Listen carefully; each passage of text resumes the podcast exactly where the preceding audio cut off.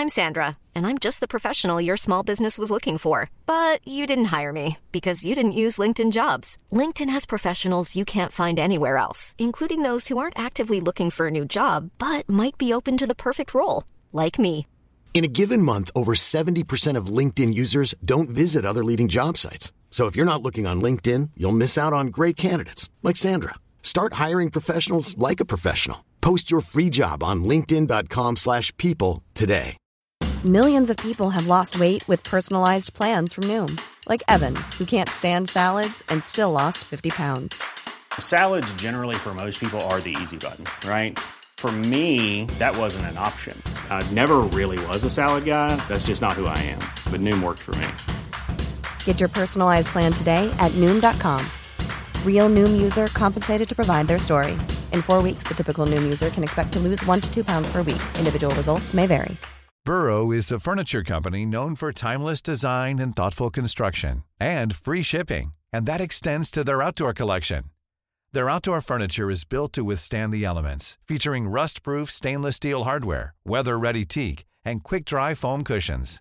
For Memorial Day, get fifteen percent off your Burrow purchase at burrow dot com slash acast, and up to twenty-five percent off outdoor. That's up to twenty-five percent off outdoor furniture at burrow dot com slash acast. As Jon Olason always said, take it away. For me, Eurovision is much more than just a job. It's part of me. Giannis, let me say, we were your first ever Eurovision interview way back in January. I remember! I re- so Gísli Valtarsson, Iceland's commentator, welcome to the Eurotrip. Thank you very much, and thank you for the Eurotrip. I've been listening to you.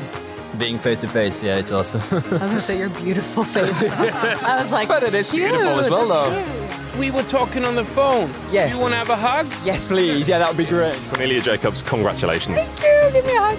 Hi there. My name is Martin Österdahl. I am the Executive Supervisor of the Eurovision Song Contest. You are listening to Eurotrip. Hello and welcome to the Eurotrip, the world's favourite Eurovision podcast, with me, James. Me, Rob. And today, on this bonus episode of the podcast, we are joined by the B B C's head of delegation for the Junior Eurovision Song Contest. It's Lee Smithurst. You know full well that me and James love a B B C bonus. And we know full well that you love a B B C bonus.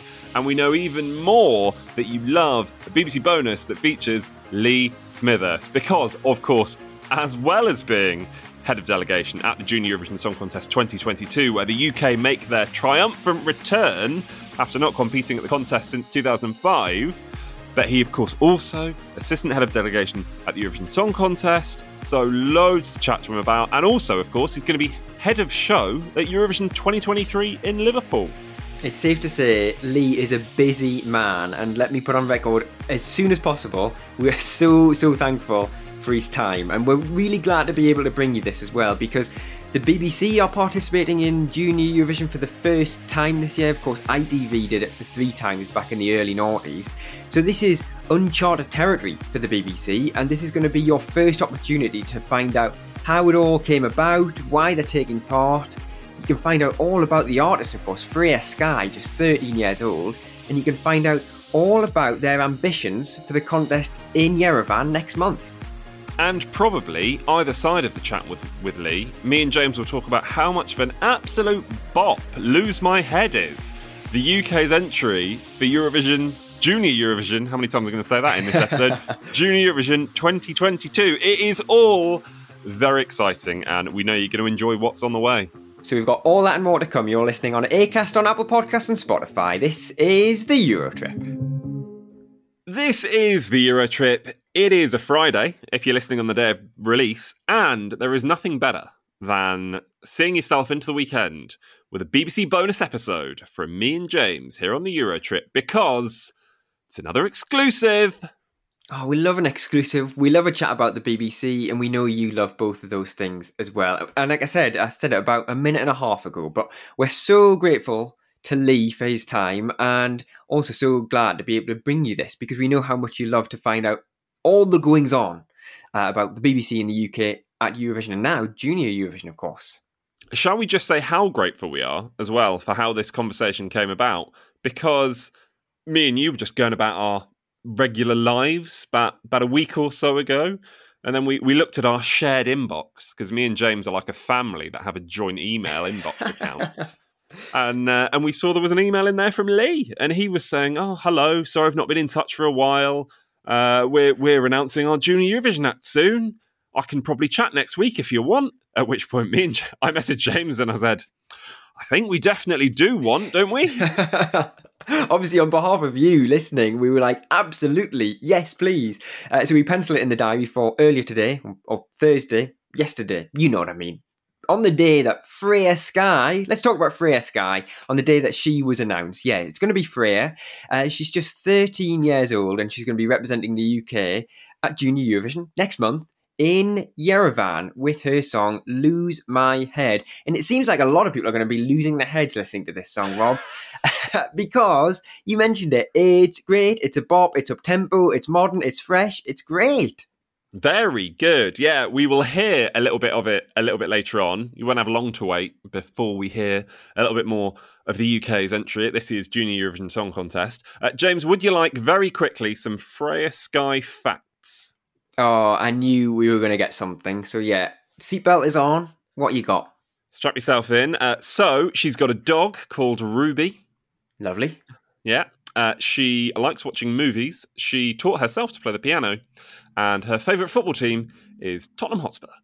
Oh, is that going to get some tongues wagging? Are people going to be turning off if they're an Arsenal fan? I'm not I'm not huge on football knowledge, Rob. Is that is that a bad thing? Yeah, no, unfortunately, there's nothing in there from Freya about Formula One, in which case the, as we know, very prevalent F one Eurovision crossover community would have had something to, to sort of hold on to there. But, uh, but yeah, some, some Freya facts there. And also, this one is incredible. Freya has already been played on B B C Introducing here in the U K. So that is, of course, when up-and-coming artists get the chance to upload their songs to B B C Local Radio and have them played on the radio here in the U K. Freya has already done that. She did it in twenty twenty-one. So work that out. When she was maybe even eleven, because she's only just thirteen. So that's a pretty incredible achievement. Anyway, shall we remind ourselves of the moment that Freya found out, courtesy of fellow Eurovision alumni, Lucy Jones, that she was going to be representing the U K at Junior Eurovision next month. Hi. I'm actually going to cry. Oh, my goodness. How are you? You okay? I'm really, I'm this really, really good. Oh, my goodness. Oh, my gosh, I can't believe it. I'm literally like your biggest fan as oh well. Oh, my gosh. Well, I've just been listening to you sing, and you are amazing. Thank you so it's much. It's so nice to meet you. So you're here today for the dance workshop. Yeah. So are you ready to get moving and yeah, get going? I think so, hope so. Yeah, good. Okay, cool. But before we do that, um, I need to give you some news um, mm-hmm. about today. Is that um, it's all been a bit of a lie. It's been a joke, it's been a trick to get you here, because I'm here to tell you that you have been chosen to represent the U K at Junior Eurovision this year. I can't believe it. Are you happy? Very happy, very, very happy. Thank you so much. Oh, I'm so happy for you, it's so exciting. What a lovely clip. And also just how excited and emotional and happy Freya is when she gets that news, which is always how I imagine I'd react if I was ever told I was representing the U K at Eurovision, which wouldn't last very long because then I'd be upset because I know that I'd do very badly. But Freya, however, I don't think will. I think she'll do very, very well. I think she will. And also, uh, on the day of release, uh, or the day of the announcement that she was going to represent the U K, uh, she was on British television. She was on B B C Breakfast doing a remarkably first ever live T V interview. We'll hear a clip of it in a second. You simply wouldn't believe it. Uh, but before we hear that, let's remind ourselves of her song, Lose My Head. Oh, I can't hide from the truth. I lose my head over you.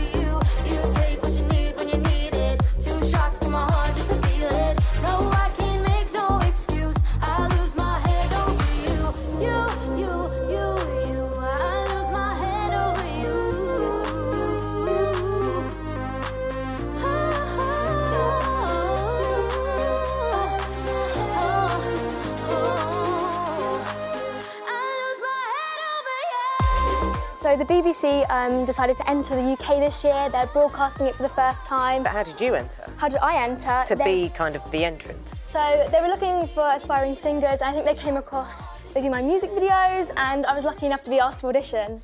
OK, what was the audition process like? It was, I think the first round I sung two of kind of any songs I like, um, and then the second round I got the actual song, which we just saw.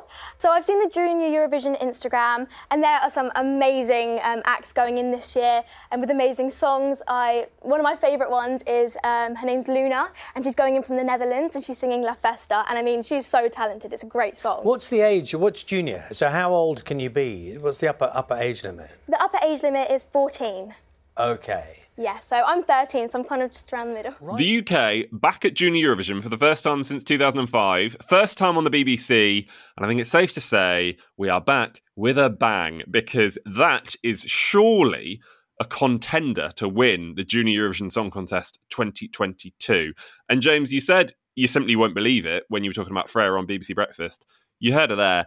So impressive and so confident, and another brilliant ambassador for the U K at a Eurovision contest, as Sam was earlier in the year.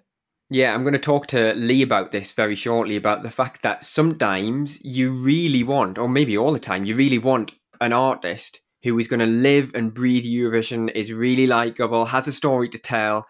And I think Freya really has that. She's she's already big on social media as well. What is it, forty-five thousand followers on Instagram? She's got a, a wonderful TikTok account that she shares with, with her dad as well, which is really, really fun to watch. And I think she is going to capture the heart of so many uh, or so much of the viewing public across Europe. Yeah, absolutely. But shall we make sure that people aren't holding on for too much longer before we... get them this interview in Lee. I mean, you're the one that was fortunate enough to speak to Lee earlier on. Some of the stuff that you cover off, because I've been lucky enough to already have a listen to it before we play it to you on this podcast.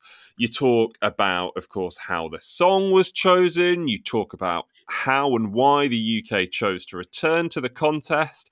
And also, you look back, of course, at the Eurovision Song Contest of twenty twenty-two. And you have a bit of a chat about Turin as well, because you had to with Lee.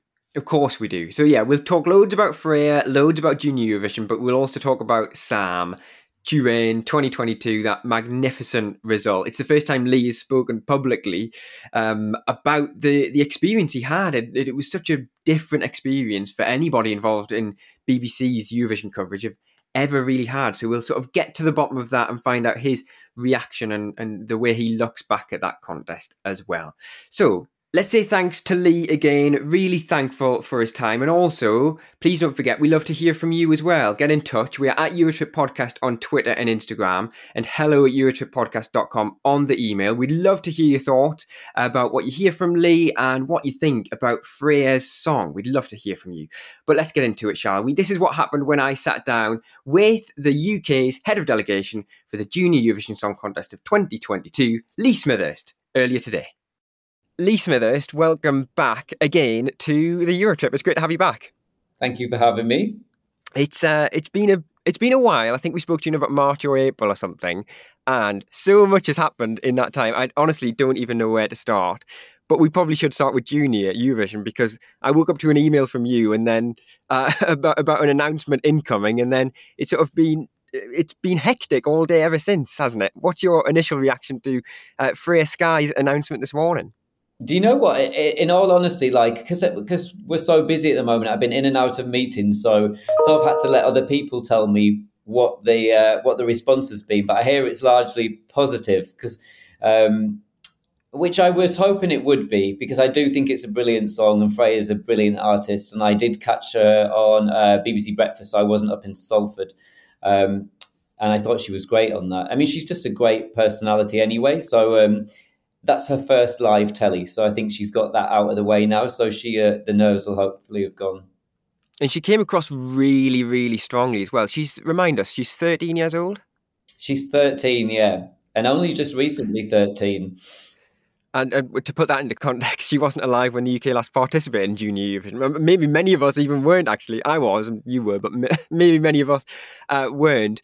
What we've got to talk about this whole process then, don't we, about how we've ended up at this point. I was I was doing some digging, and, and obviously a lot of people were um, talking to Martin Österdahl at some press conferences over the last couple of years, and he sort of planted some seeds about the the will and the want for the U K to participate again. But when did it actually, when did it all begin for, for, for the B B C to take part for the first time this year? I was uh, asked by Rachel Ashdown, our commissioner, and Susie Lam, who's M D of Studios, about it uh, a couple of weeks after we came back from Turin, if I'd be interested in doing it. Um, and I think the stuff from before in previous years, I think uh, the E B U have maybe asked the B B C if they would consider coming back. But I think, as you know, our results in the in the adult Eurovision have not been so good until we got to Sam Ryder. So I think that was sort of the priority, to start changing that narrative and get getting better results there before it could even be considered, I guess, about returning to the junior one. Um, and I guess the time was just right. We had a great result in Turin with Sam, and then obviously Liverpool are hosting Eurovision next year. So as you know, being in the U K, there's a lot of goodwill and positivity about around Eurovision and everything that we were doing with the host city reveal. People are really engaged with it, so it felt like the right time to, you know, return to, or I say return, the B B C have never entered Junior Eurovision, so it's the first time for the B B C, because there's a you know, there's a lot of interest around Eurovision, so I guess it is a now or never. It's a perfect time to to come back.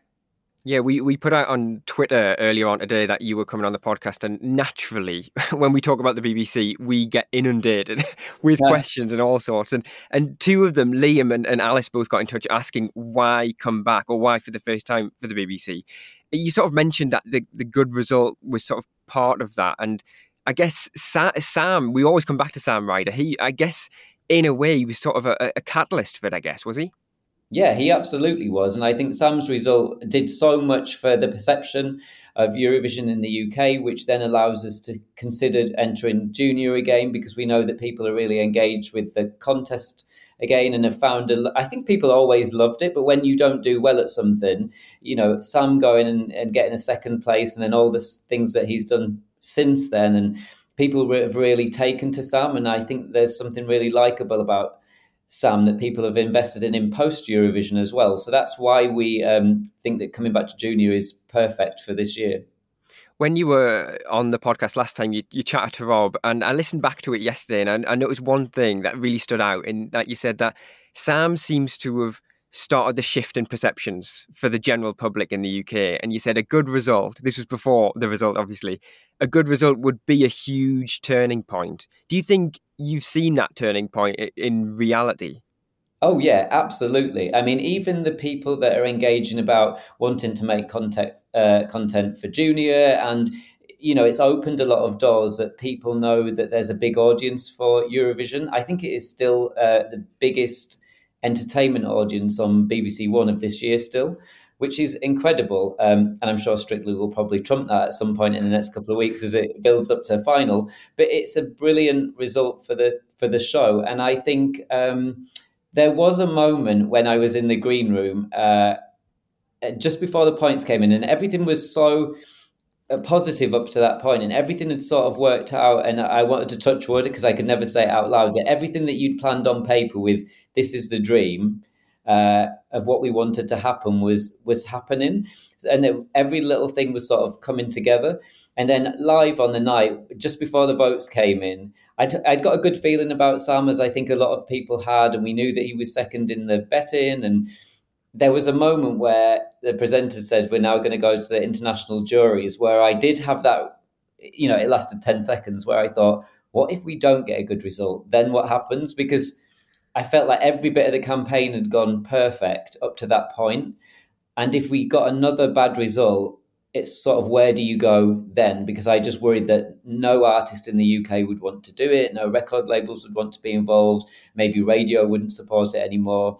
Obviously, that didn't happen, but there is a moment where you think, gosh, this has gone so well. What if we still can't get onto the left-hand side of the board, or there's no improvement? But, you know, it didn't. The first results came and you're like, OK, it's going to be different. Yeah, we know what happened in the end. So was that, did you feel sort of a a weight on your shoulders in a way? Because I, I wonder, we often talk about, when we talk to you, we talk about the B B C. We never sort of talk about it on a, on a personal perspective with you. Did you sort of feel any, I don't know, sort of weight on your shoulders at that moment thinking, if it's not going to work this year, how on earth is it going to work in the future? Yeah, absolutely. Because you put everything into, like, as you know, I'm like, a, I was a fan of it before I ever started working on it. So I feel that just from a responsibility of knowing that people want what I want, which is to get, I watched it in the nineties when we were doing well, when I was growing up. And that was a, the norm for me to be, you know, second places and top ten all the time. And I wanted, you know, the new generation of fans to have that feeling that I had, where you were always a contender, or when the betting came out, you were always in the top five, to have that feeling. Um, sorry about my emails, by the way, that keep... Uh... It proves it proves you're a busy man, Lee, it's a, if only um, anything. Yeah, so, um, yeah, there is a, there is pressure, but I think all you can do is do your best and know that I'm more... Um, I'd be more frustrated if I think, oh, I didn't do that, or I didn't pay enough attention to that. But I think as long as I could say to myself, this, we've done absolutely everything we could, which I genuinely felt that going into that final night, there was nothing more we could have done to, to get a good result. And then you sort of reap the rewards afterwards that you think, okay, finally, like, we might have turned the corner. Take us into that green room. We will chat more a bit about Junior Eurovision, of course, but I want to naturally talk a bit about Turin. Take us into that green room when you start to get some of these jury points in, you start to get some of these twelve points. You probably haven't been in the green room very often or at all beforehand. You get a twelve points for the U K, have you? So what was it like in Turin? No, I've never. In fact, you're never on camera because we never get any points. So you never... um It was, it was, it was strange. It's sort of, when you look back at it now, it's almost like you can't remember it because it sort of went so quick. But Sam said a lovely thing to us all just before the uh, points came in. And he said, I want everyone to put their phones away. Let's not look at them at all. And let's just live in this moment, which is such a Sam thing to, to say to everyone. And it was perfect because we were all, no one was looking at their phones to any reactions or any messages from friends and family. We were just all there with each other in that, in that moment. And, um, It was it was amazing. And the funny thing is that now we've got a lot of people coming in and, and pitching ideas for loads of different content.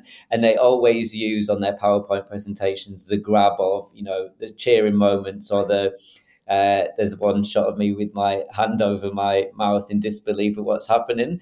And it always comes up on the presentation. So it's nice, but it's also embarrassing when you're in a, in a room of other people that this picture keeps coming up. But it's it's an amazing moment. And I... I just, the whole team, like, it's obviously a team effort. There's loads of people that got, got to that point. But so to be able to be in that green room and celebrate with everyone who's worked so hard is amazing.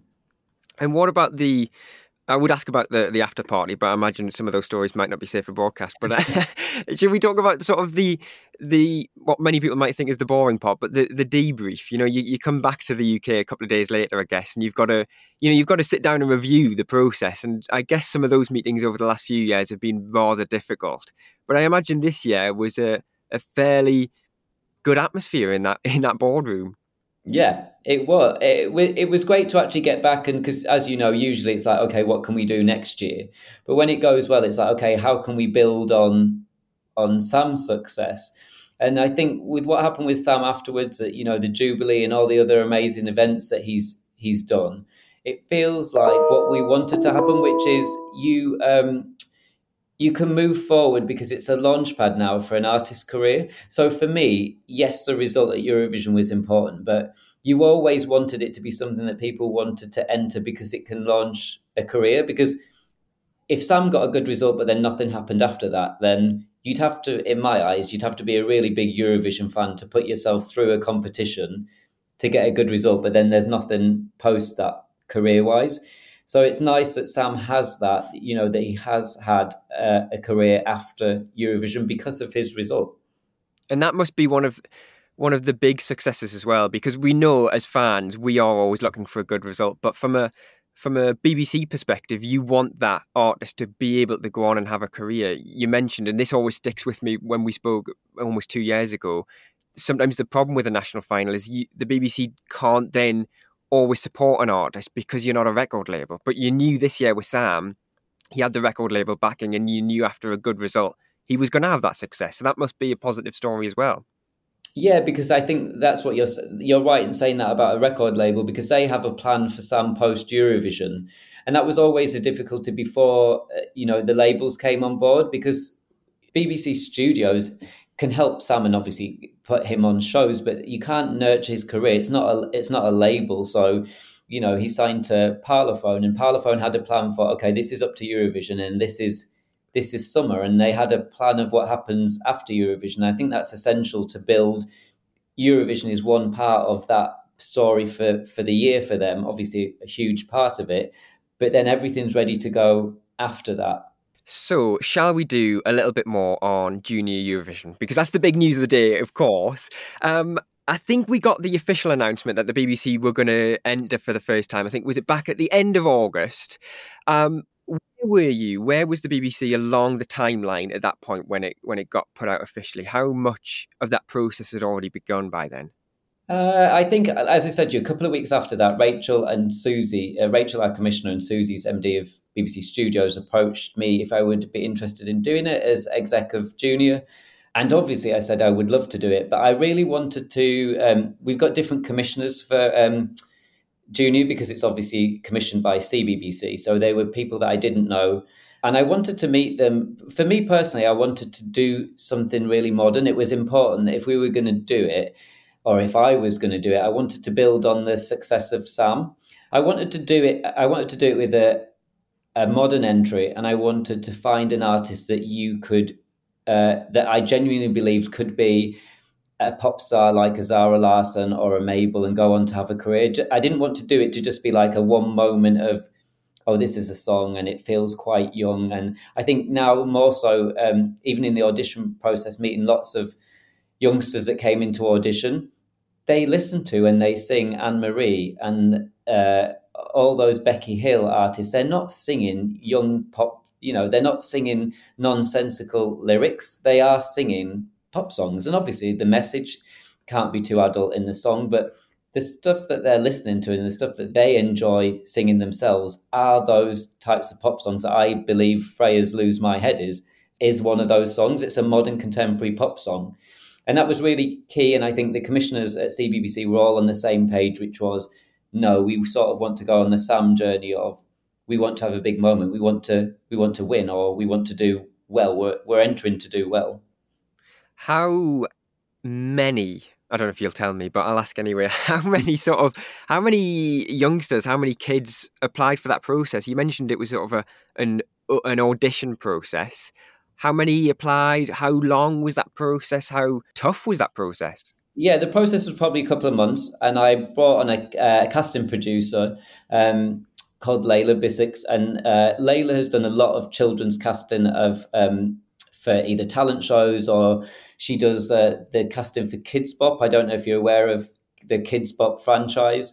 Um So she was perfect to find the talent. So she would reach out to all her contacts that she'd been working with before. So that might be managers, agents, or performing arts academies, or places like Sylvia Young, and ask people to send in tapes. At that point, they didn't know what they were sending tapes in for. They just knew it was a new B B C talent search, but they didn't know it was Junior Eurovision because we hadn't announced it. Was and that then, a conscious decision as well? Sorry for interrupting, but because uh, obviously we you knew what you did with Sam when you announced Sam as the artist, or you launched Sam's single earlier this year, deliberately didn't put that Eurovision label on it. Did, was that a conscious decision for the Junior process as well? No, it was more that it just hadn't been announced, but to get ahead, obviously it takes time for people to send tapes in, and then you have to watch the tapes, and then you have to see them in person um, once you've whittled them down. So it was more just a, a time frame of... The whole process with Junior actually started quite late in terms of it, it didn't happen until after post Turin. So you're starting in June for a show that's in December, but obviously you need to start auditioning in, in summer. So the, the whole process was actually much quicker just because there wasn't a lot of time to get things ready. So we had to just go and get the tapes in before we'd announced that we were taking part.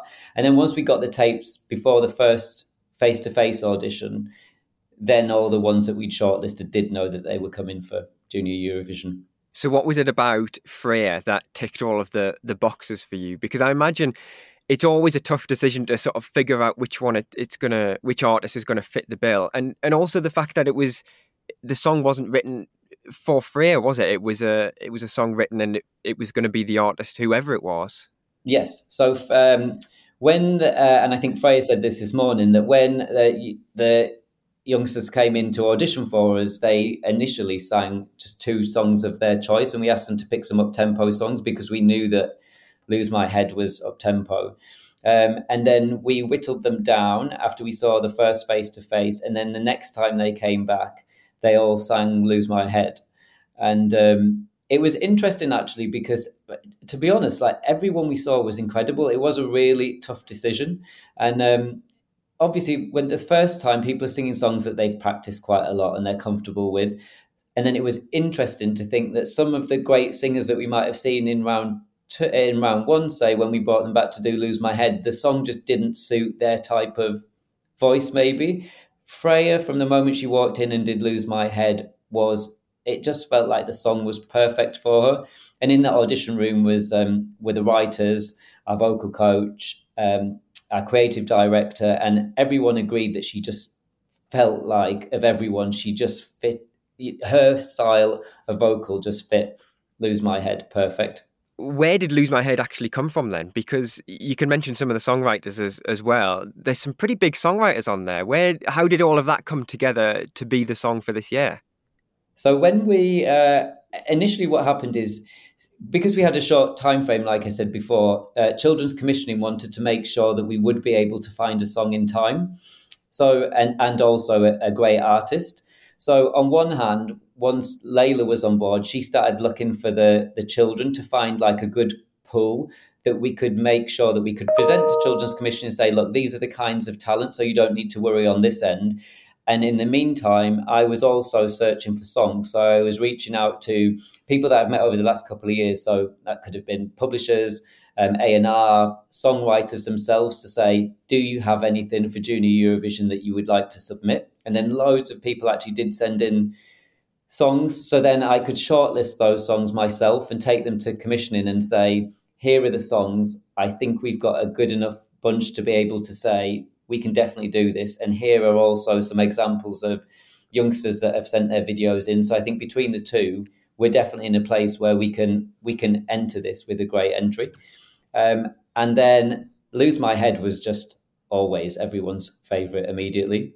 Are you the man who gave it the, the green light then? If so, you must be pleased, because I've seen a lot of people this morning saying, I think the B B C might have might be hosting two editions of the Euro- Eurovision Song Contest next next year. I'm not going to lie, it was always my personal favourite, but it's difficult because music, like anything, is subjective. So there's a lot of other people um, from B B C Music and the commissioning team that listen to this song, and you all want them to be on your page. And secretly, I'm thinking, please pick Lose My Head. You don't want anyone to be opposed to that, because then it's difficult to get yourself on board with one of the other songs if it was never your favourite. But everyone was on the same page, which is really encouraging, because that doesn't always happen with the Eurovision songs. I think sometimes by default, when too many people have a, a say, you end up finding like a middle ground of, oh, it's the one that people can agree on, and that's never the best place to be. Um, but everyone was on the same page with uh, with Lose My Head. And it's quite a difficult song to sing. So actually, I was always concerned that once we'd had the first round, that the second round, what if none of them could sing Lose My Head? That was a fear, because we ha- we didn't send them the song until they'd been shortlisted, and they all had to sign non-disclosure agreements about the song. So there is a worry when they come in. And obviously, after the first one walked in and, and did it perfect, you're like, okay, that's fine. They can, they can sing. Uh, but, but equally, on the fact that you mentioned you got a lot of songwriters who were... Uh, who are approaching you and actually sending you music in the first place. Again, going back to a point we've already touched on, do you think that is another a way of cementing the fact that Eurovision has changed in the perceptions of a lot of people here in the U K? Yeah.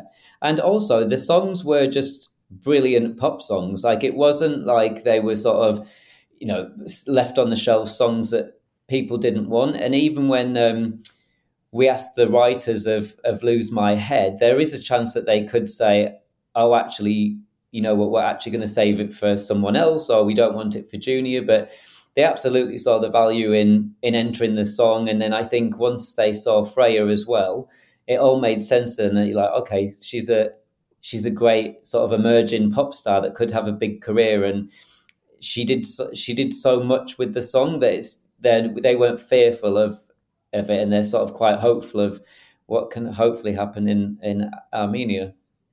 Do you think as well that Freya singing that song is a benefit in just her being, you know, fairly big on social media? She's a very likeable personality. We saw that with Sam earlier this year, and I think that almost played to to his strengths as well, the fact that he was a big personality, he had a story to tell. In a way, Freya has has that similar similar fashion as well, doesn't she? Yeah, and um, Freya's got, I think, over forty thousand followers on Instagram. Like, she already has a big audience that are engaged with her, and that wasn't... Um, That wasn't really any part of the decision-making process. It's sort of a cherry on top of the cake that she had that. Um, so there's obviously something about Freya that people connect with, and that's it's good to know that, because Sam also had that connection through his TikTok. There's obviously the content that he makes engages with people, and the same with Freya. She she's constantly making content, so she understands what it is that people are, you know, that they like about her, or she's relatable in some way, which is good for us because she's going to be all over C B B C and, and the B B C. So it's nice to know that she's already got this audience that she can now that she can now grow. You mentioned C B B C. I, I think it's probably a good time to talk about the next few weeks, the next, well, it is almost only going to be weeks. I was going to say months. It's only going to be weeks, isn't it? The sort of promotion leading up to, to Armenia. We, we we know when Sam was representing... I wish I got a pound every time I said Sam or mentioned Sam Ryder. I'd be rich.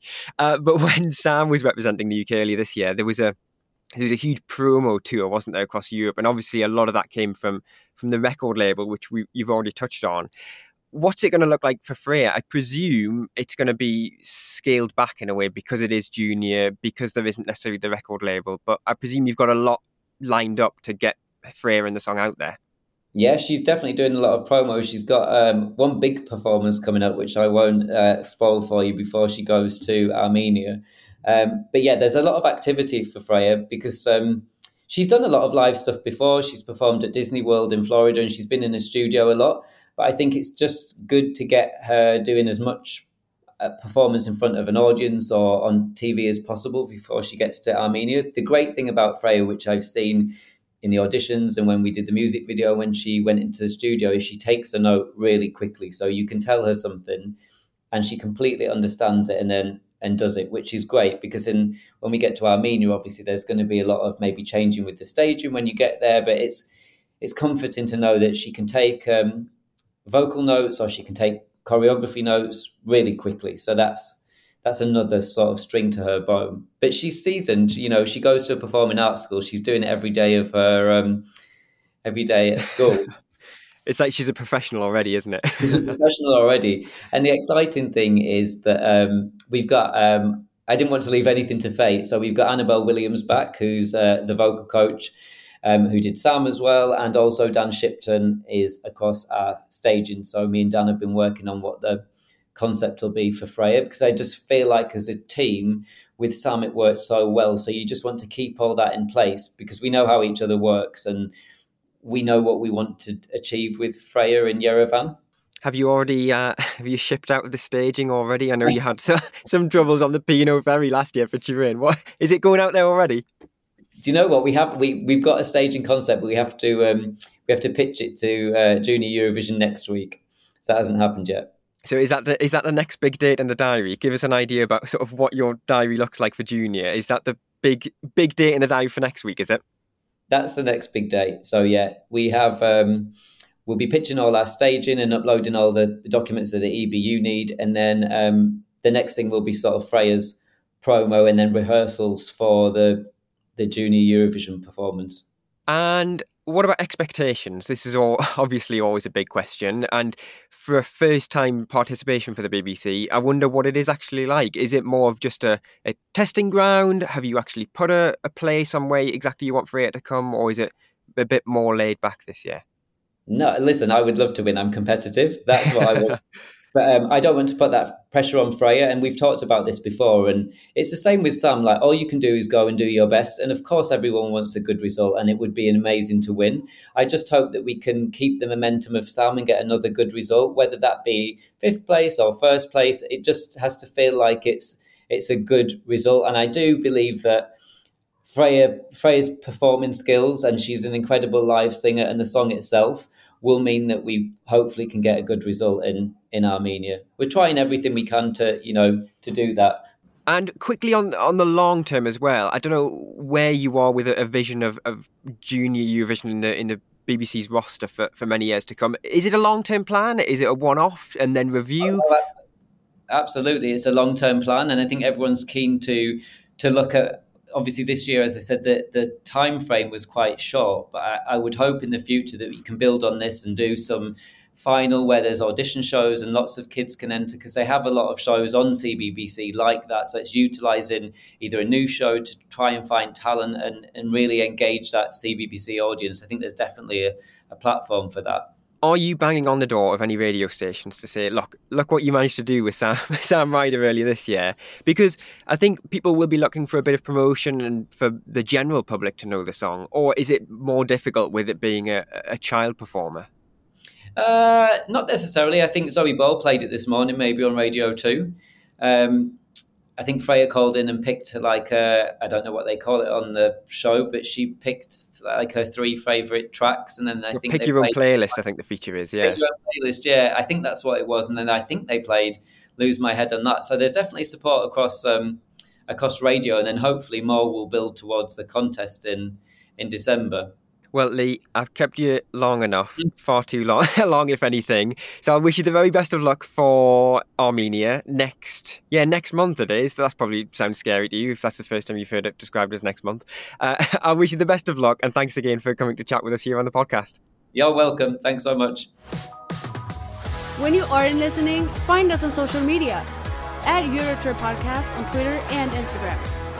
You are listening to the Eurotrip and another exclusive interview here on the podcast, done and dusted. James, thank you for such an insightful, fascinating chat with Lee Smithurst there.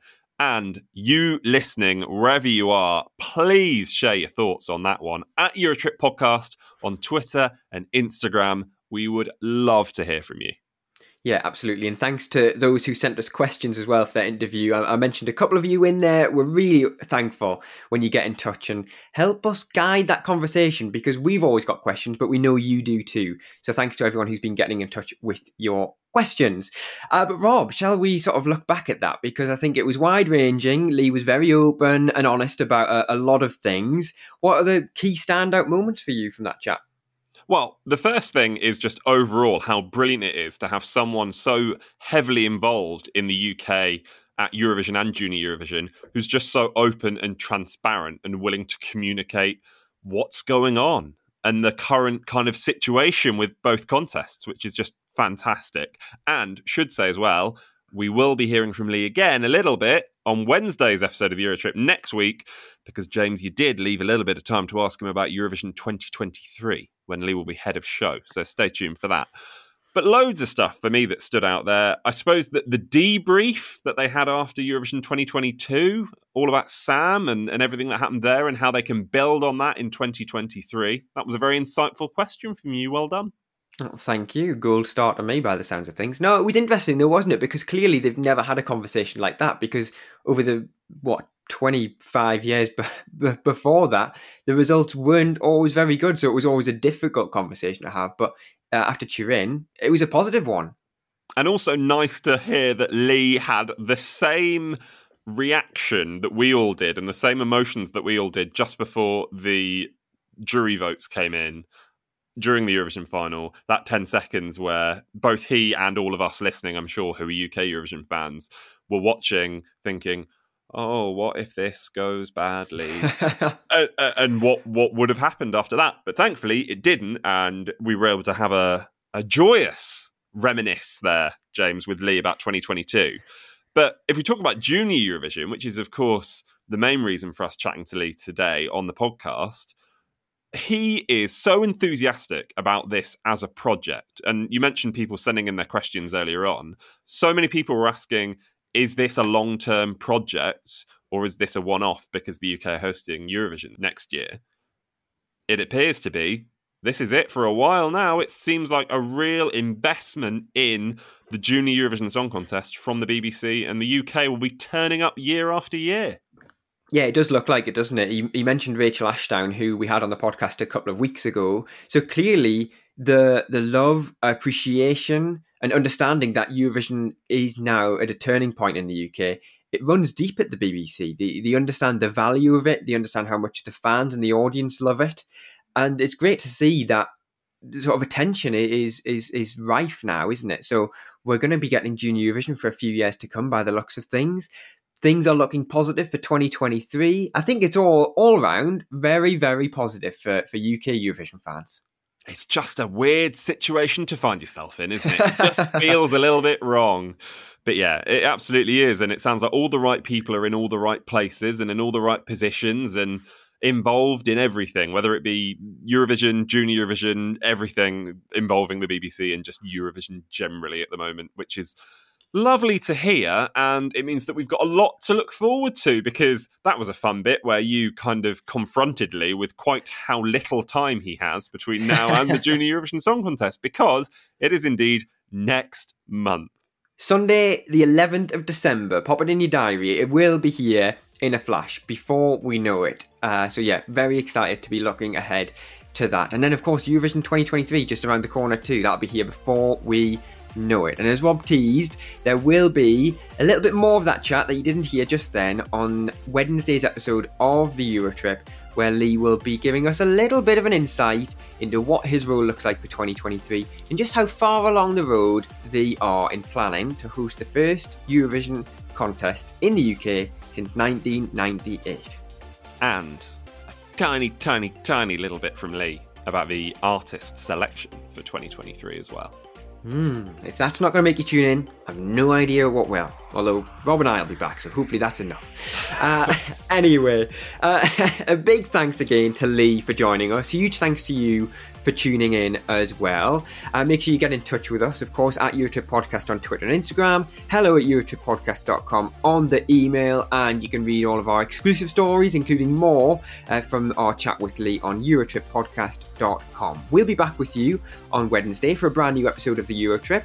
Uh, in the meantime, make sure you subscribe, leave us a review and rate us five stars. From me, James, it's goodbye. And from me, Rob, it's goodbye.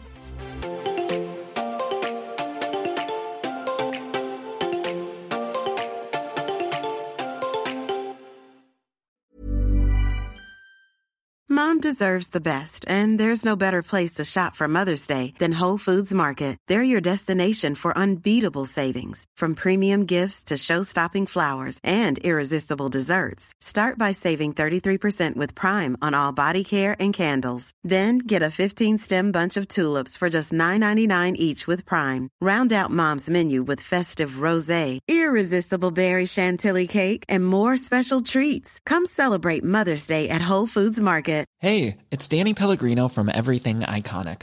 Ready to upgrade your style game without blowing your budget? Check out Quince. They've got all the good stuff, shirts and polos, activewear, and fine leather goods, all at fifty to eighty percent less than other high-end brands. And the best part? They're all about safe, ethical, and responsible manufacturing. Get that luxury vibe without the luxury price tag. Hit up quince.com slash upgrade for free shipping and three sixty-five day returns on your next order. That's quince.com slash upgrade. How would you like to look five years younger? In a clinical study, people that had volume added with Juvederm Voluma X C in the cheeks perceived themselves as looking five years younger at six months after treatment. Look younger, feel like you. Add volume for lift and contour in the cheeks with Juvederm Voluma X C. Reverse signs of aging by adding volume to smooth laugh lines with Juvederm Volure X C. For important safety information and to find a licensed specialist, visit juvederm dot com. That's J U V E D E R M dot com. Not for people with severe allergic reactions, allergies to lidocaine, or the proteins used in Juvederm. Common side effects include injection site redness, swelling, pain, tenderness, firmness, lumps, bumps, bruising, discoloration, or itching. There's a risk of unintentional injection into a blood vessel, which can cause vision abnormalities, blindness, stroke, temporary scabs, or scarring. Talk to a licensed specialist to find out if it's right for you.